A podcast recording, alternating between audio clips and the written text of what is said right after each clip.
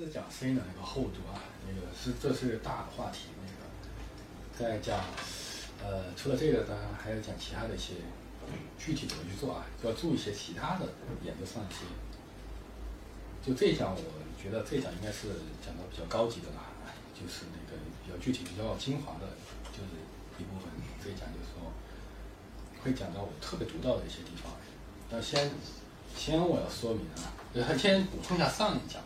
上一讲呢，就是说那个声音嘛，高级嘛，就是高级那个厚度，就是要有那个那种思想感情，要是特别丰厚那种东西吧，去那个支撑的，哎，要对吧？那个对吧？是要有那个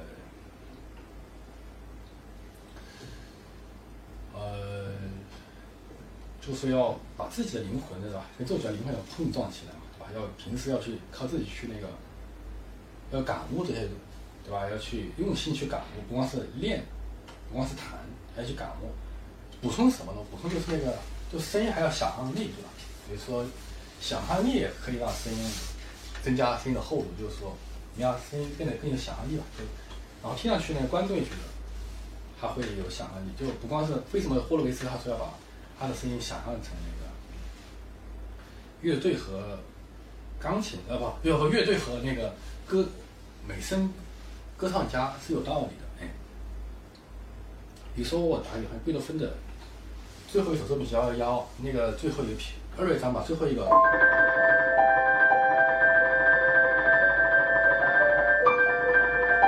这个片段啊，就可以想象成那个，就这些很好听的一个片段，可以想象成那个天堂的钟声嘛，打个比方，可以这样想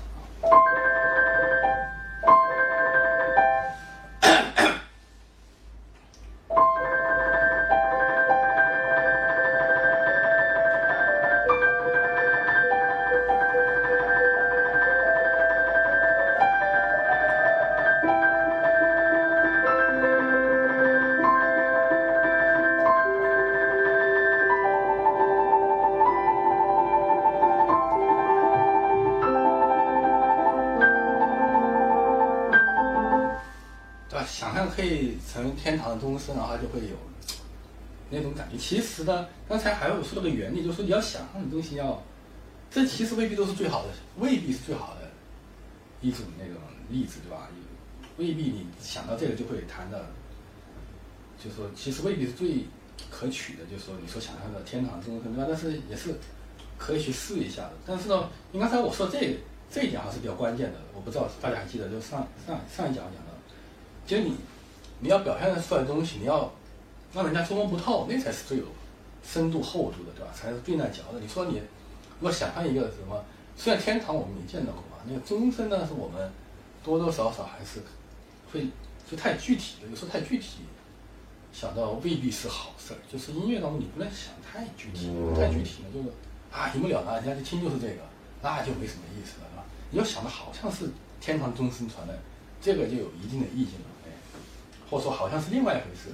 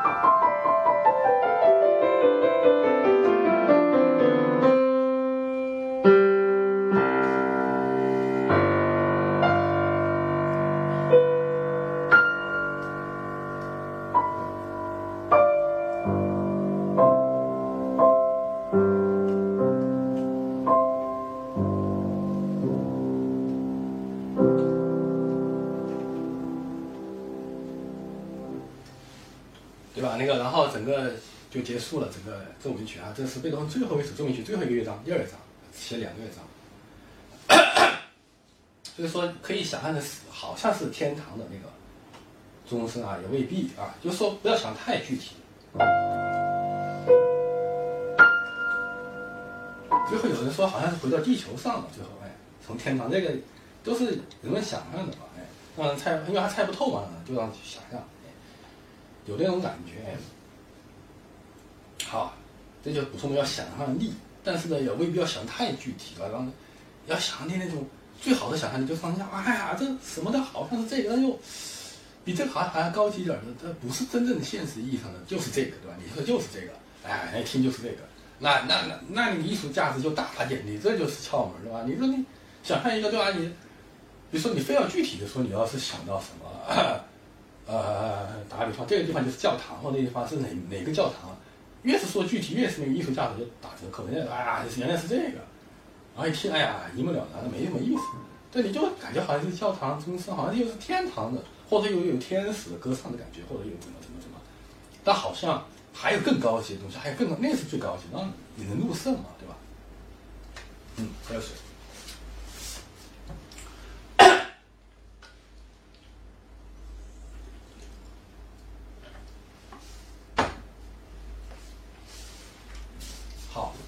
一在强调厚度，厚度，厚度，对吧？就好像侧重点，对吧？这是讲究这个特别，就是在在乎这个厚度这个东西，对音色厚度质感的。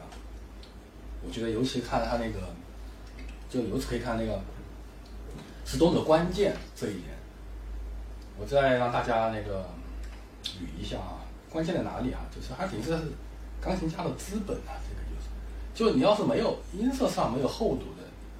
就像你想，就说你想想要什么高级的音色，对吧？就像你没钱，你想去买什么高级的、好昂贵的东西，但是比如说什么，我也不知道珍宝啊，但是你买不起，就这个道理啊。就是说，厚度就像钢琴家的资本那那音色的厚度，就像就像那功功底功力的表现，对吧？体现功底的体现，哎，等于是你你要是没有厚度，你弹强了就燥，弹弱呢就虚，对吧？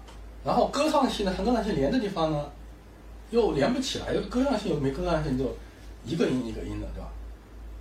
这这很关键啊，这这一点非常关键，我说的啊，非常对。你要是看没有厚度，失去是什么？是你弹强又燥，就真的也强不起来，对吧？弱呢，呃，弱去就虚了，也弱不下去，对吧？对吧？也虚的。然后歌唱性呢，要旋律的优美呢。也歌唱不起来，都是一个音一个音的感觉，很刺，很那种刺耳的那种，对吧？就感觉好像一个句子都连不起来，老是一个音哒哒传出来的感觉，那那薄的，就是太薄的那种声音，对吧？嗯，然后呢，看哈，弹断音呢，它也太感觉有点儿，那个是没有那厚厚的那种，对吧？你练不成那种厚度的话，对吧？或者说不具备那种东西，就弹跳的是感觉比较浮躁的那种感觉，他都不会。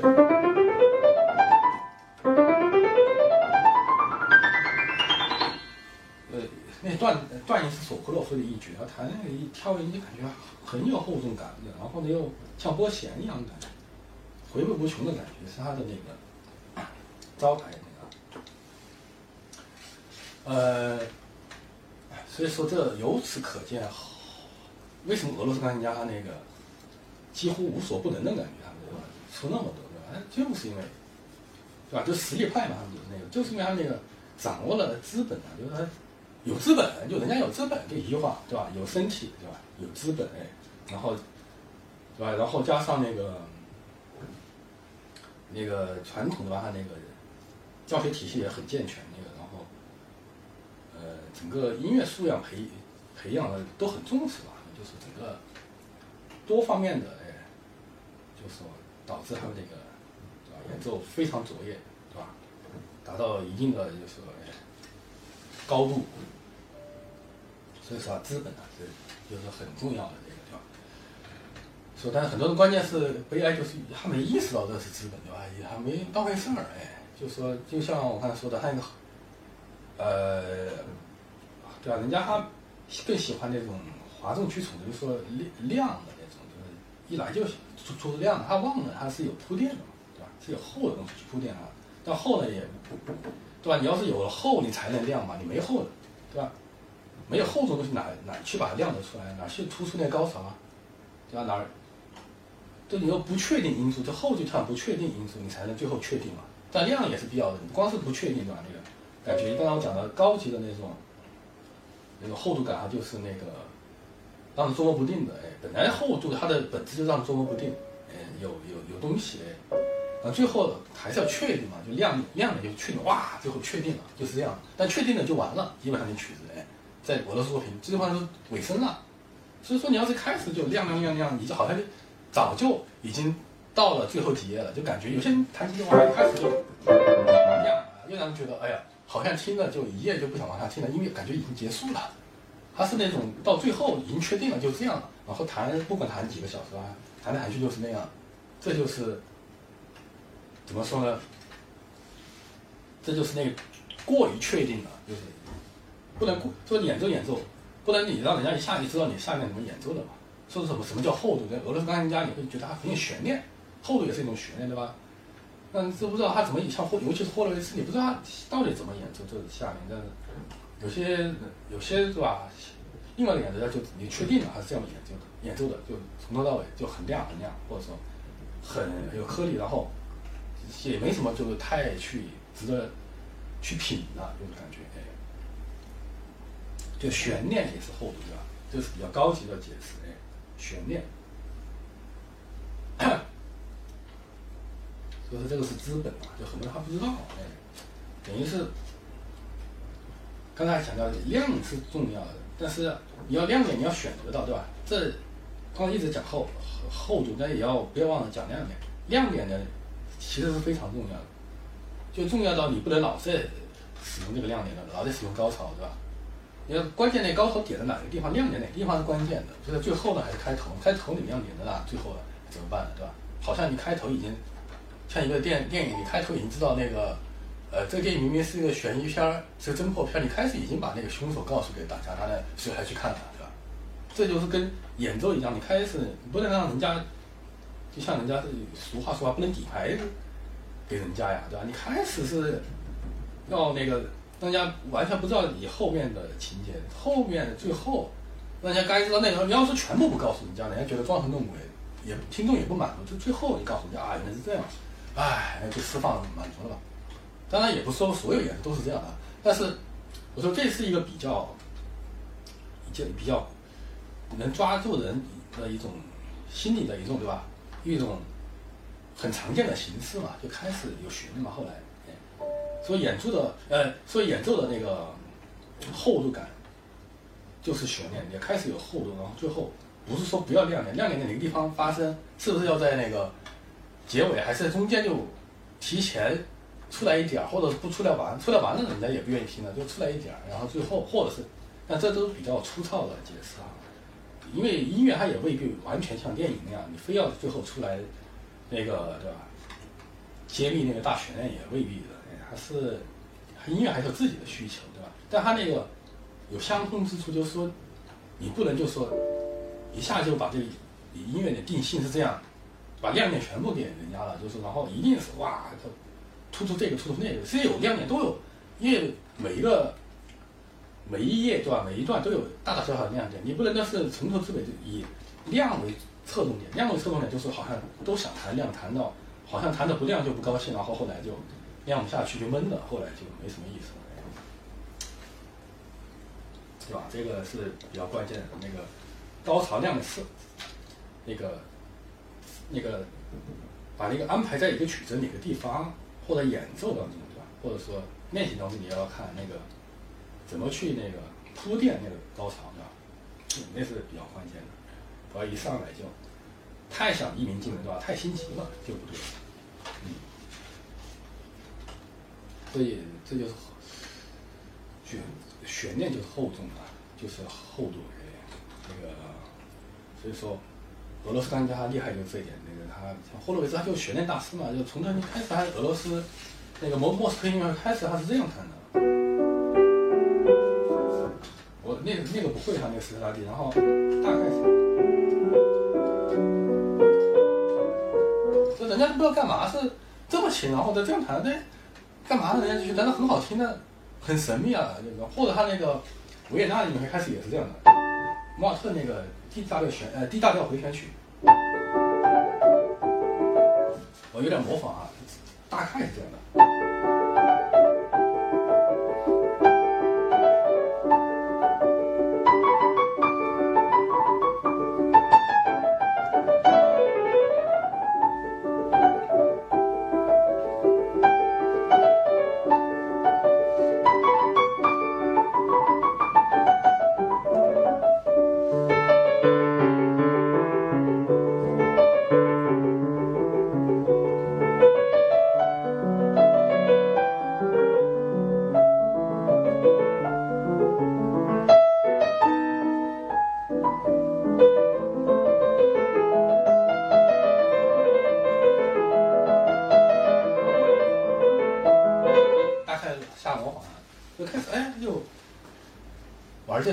他在年轻的时候不是这样，他年轻的时候特别想一下就一鸣惊人嘛，所以说他最后脑力量体力可能八十几了嘛，毕竟他要他不可能一开始来就很轰轰烈烈的，哎，所以说他就开始这样，然后到最后他才把那个《英雄莫兰舞曲》肖邦达到一定的高潮，哇，让人一震。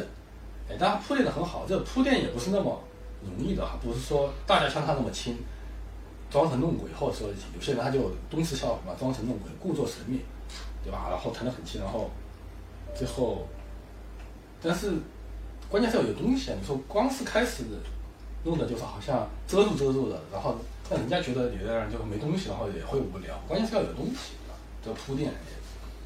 说霍洛维兹他的悬念大师，他就是这一方面很强。哎，怎么去抓住观众的心灵？他是这个在这方面好像是没人比得过他的。哎他那个最能抓住观众的心，这个霍洛维斯啊，他调动了观众。这个就是补充我之前说的那个讲的那个厚度那个概念，无所谓的，是悬念，厚度也是悬念，就是说，就弹琴的并不能太那个，有时候你就很多人，我上上次也讲，上一集讲，哎呀，这是什么？这个东西到底表达什么？到底要怎么怎么怎么？这个就是比较。比较笨的一个，是吧？一种想法，就怎么非要到底是，对吧？哪有什么到底是怎么？他又不是，对吧？一定要怎么怎么，是吧？对，那这样就没什么意思。每每一遍弹的都一样的，那就没什么意思。霍洛维兹他是每一遍都不一样，是吧？他那个演奏当中才会充满戏剧性，对吧？戏剧性对吧？还要厚厚重感，哎，戏剧性当然也是俄罗斯钢琴家那个很有那种怎么说呢？就是很大的一个优势，但是它是基础在它的这个有那个功底啊，有那个呃厚重的那个功功功力嘛，然后功夫，然后它的音质能达到很厚的程度，不管是它在怎么去变，然后都能达到一定的质感，才能做出那个戏剧性的效果，对吧？都都是有那种功夫支撑的，都不是随便啊，想想快就快，想慢就慢，那个就就功夫不好的人，千万还是。不要太那个，对吧？太去那个追求一定的反差呀，就弄得就是结构七零八落的。哎，还是要根据自己的那个实力去那个决定一个曲子怎么去处理，找到一个最适合自己处理。所以不能模仿霍洛维斯，就是这道理。很多学生就想模仿他，就把自己给害了。哎，就他的学生不是啊，不是其其他的也有模仿他，好多人模仿他。当时美国都失败了。哎，美国那些钢琴家，哎，当年轻的钢琴家。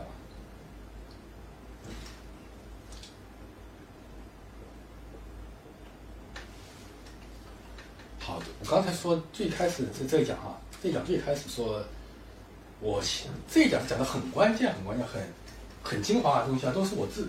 其实我讲的基本上都不是人家的东西，有些我讲到人家东西，我都说这是传统的。只要我说传统的，就是说大家已经认可、都知道的。哎，一旦我说基本上自己体会，然后这一讲就是马上要讲的东西，都都就会是我自己怎么说呢？琢磨的诀窍，对吧？非常。精华非常要害的东西，然后又不难，但是又不是那种又很具体、很值钱的，对吧？并不是说说的人大家听不懂，而是能懂，有一些理念上的东西，然后又完全属于我自己的，我想分享给大家。哎，我觉得很有帮助的，也呃觉得是非常的对吧？有价值的东西，哎，呃，因为的的确很多人说对吧？说我的手又小的一些俄罗斯人听过我弹琴，那时候我还没有现在会用劲儿呢，对吧？在香港有个俄罗斯的一个男家听我弹琴，他说你怎么会？他看我的手这么小的手对吧？他就跟女孩子的手差不多，他觉得他因为长一百八几都熊熊掌了对吧？肌肉又多，他觉得我怎么能弹得这么轻松又这么快？然后又力量又这么大，然后又好像很轻松就能达到达到这些东西。然后我就他就问我是不是学过气功啊，学过太极啊，或者学过中国功夫？我说没有，我说靠脑子。他还不信，他觉得是我的诀窍，我告诉他的。当时我就其实说的实话，就是靠脑子嘛，就是哎。然后后来我就一直琢磨，其实有些人说好像我是最会发力的，其实当人家问我怎么发力，对吧？怎么能轻而易举？去发力，然后达到很重的效果，很很好的效果，就就感觉好像不是从我这个躯体发出来的声音一样。其实关键是我根本就没想到发力这两个词儿，哎，这根本就没想到，都不太注重这个，所以说这个就挺有意思啊。大家都想发力发力，哎，我觉得一旦一旦想到发力，就把自己捆住了，哎，就今天我示范嘛，其实越是长音，越是要通嘛，越是要不要想到去用力量力量去。对吧？去达到一定的，用自己自身的，对吧？机能上的力量去达到一定效果，我觉得是，尤其弹的特别强的东西啊，特别要大的气势的东西，我觉得应该整个身体通的，并且那个感觉要像那个怎么说呢？要可以想到具体的瀑布吧。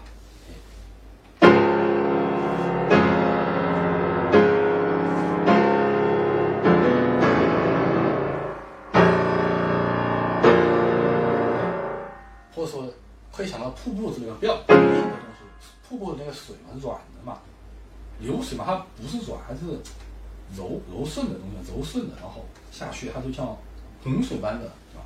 哗，那种比那种痛硬碰硬的要好得多。哎，我看啊，那个，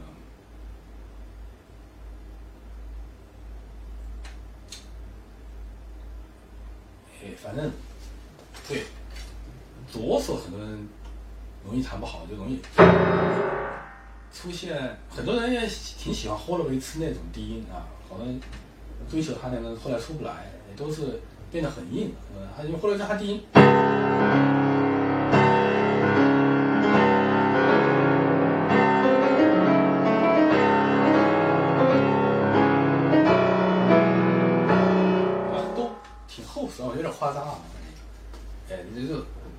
未必开头这曲子有这，哎，他那个改编版有这么强烈，但是就大概是这个意思吧，就是，哎，就是说，就很感觉他那个低呢，就那个非常的有一种浑厚的感觉，感觉也很就很有那种贝斯那种震动频率啊，就特别大，就其他人他就容易。